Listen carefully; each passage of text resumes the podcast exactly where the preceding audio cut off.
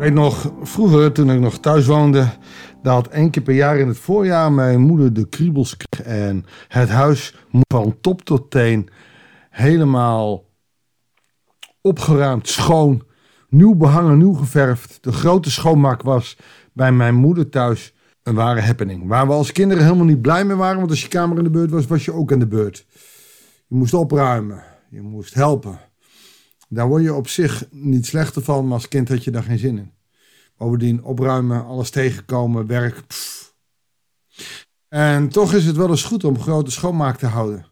Om eens even alles door de vingers te laten gaan en eh, te laten zien of je, nou ja, eh, dingen weer moet veranderen.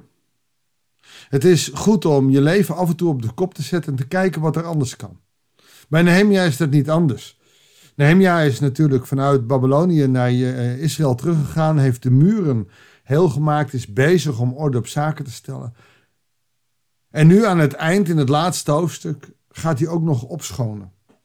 Want er zijn dingen vastgeroest. Met andere regimes zijn er dingen georganiseerd die niet goed waren. En dat moet je dan kunnen herstellen. Als je dat niet herstelt, dan blijft dat intact. Dan blijft ook het verkeerde intact. En dat moet je niet willen. Laten we maar eens gaan kijken wat er gebeurt bij het opruimen van nou ja, de voorraadkamers in de tempel van God. Goeiedag, hartelijk welkom bij een nieuwe uitzending van het Bijbels Dagboek. We lezen Nehemia. Nehemia 13, vers 4 tot en met 14. Eerder al had de priester Eliasib, die de verantwoordelijk was voor de voorraadkamers in de tempel van onze God en nauw verwant was met Tobia, je weet wel, een van de tegenstanders van Nehemia, voor deze Tobia een groot vertrek ingericht. Het was het vertrek waar vroeger de graanoffers werden opgeslagen en ook de wierook en het tempelgerei. En verder de tiende van de graan, wijn en olie die aan de levieten, de zangers en de poortwachters toekwamen. En de bijdragen voor de priesters. Wat heeft hij nu gedaan? Hij heeft daar gewoon een optrekje van gemaakt. Daar een soort van kamer gemaakt. Een huis. Zo van, die voorraden is niet nodig. Die Tobia wou een mooi optrekje.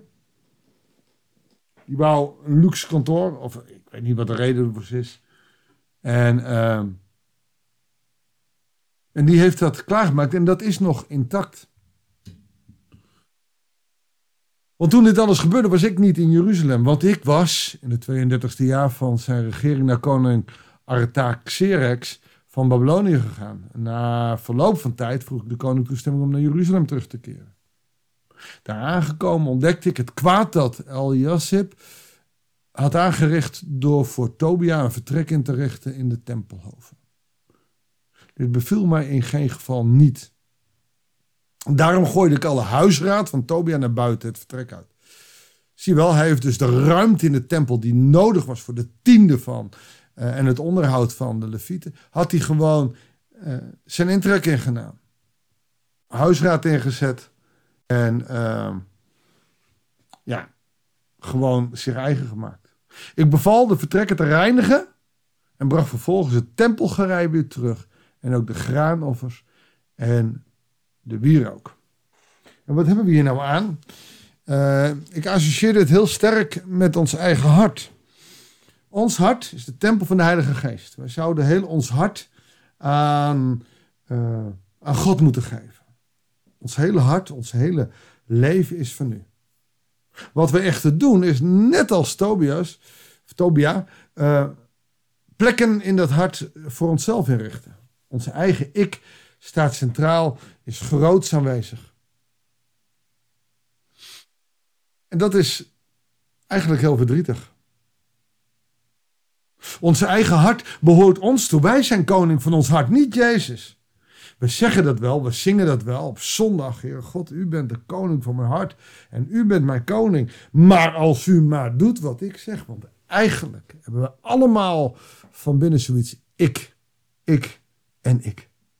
Je hoort het heel veel mensen ook wel zeggen. Ik vind dit, ik vind dat, ik vind zus. Je hoort het in onze gebeden. Heer, wilt u dit doen? En want uh, ik heb dit nodig. Alsof God onze verlanglijstje even in vervulling laat gaan. Eigenlijk zijn we niet anders dan Eliasib of Antobia die, die onze eigen ziel voor onszelf aan het invullen bent. Onze eigen ik is onze eigen koning.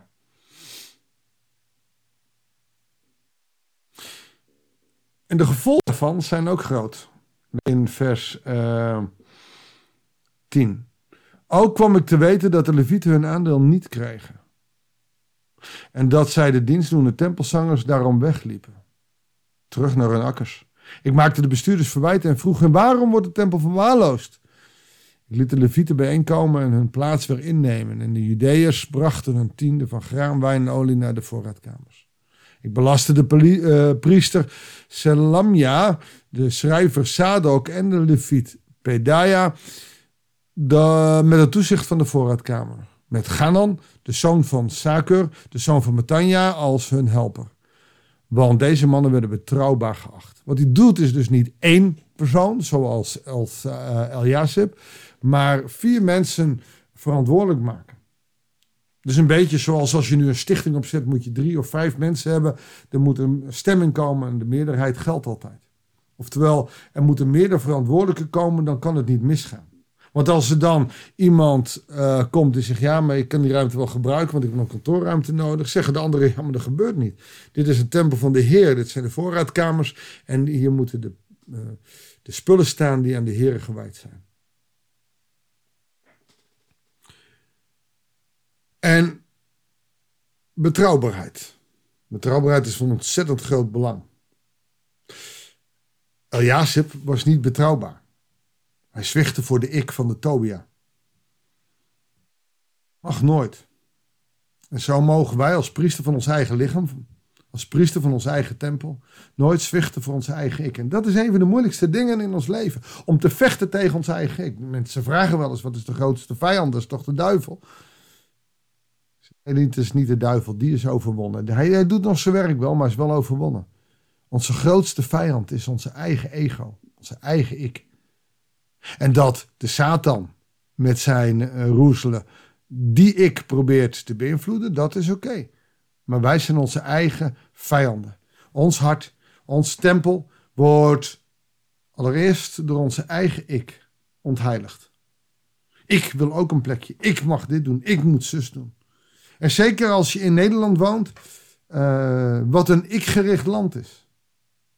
En ik denk dat het daarom ook moeilijk is om de Bijbel echt helemaal toe te eigenen. Want de Bijbel, de Israëlische cultuur, is een wij-cultuur. We doen het samen. Die Bijbel klopt niet in onze maatschappij, want er staat veel te weinig het woordje ik in. En wij hebben hier het woordje ik zo enorm groot in ons uh, leven ingesloten. En dat betekent dat mensen die onze aandacht nodig hebben, niet genoeg krijgen. Dat wij onze gaven niet geven. Ja, een beetje van wat we over hebben, maar niet van de offers die we van God geleerd hebben. De tempel wordt verwaarloosd omdat onze eigen ik erin zit. Het wordt onze eigen huisje en niet de tempel van de Heer.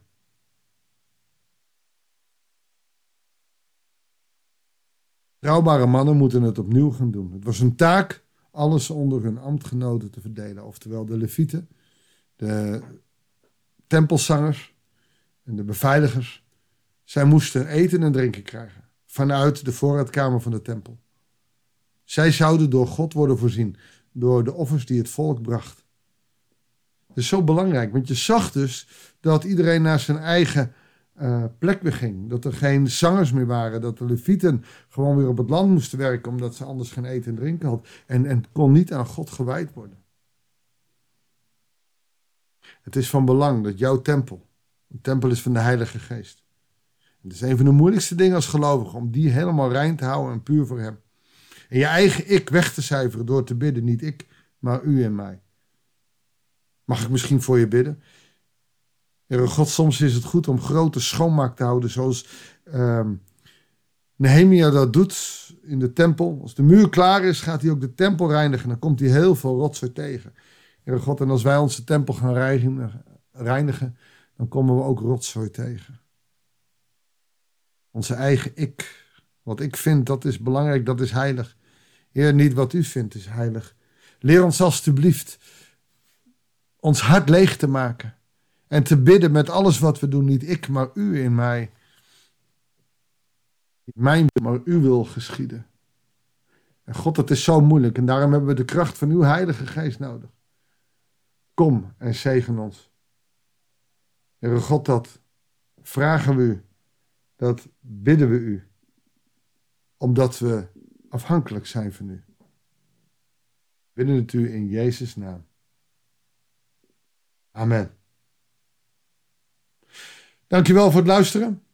Ik wens je God zegen. Succes met je tempel reinigen en heiligen.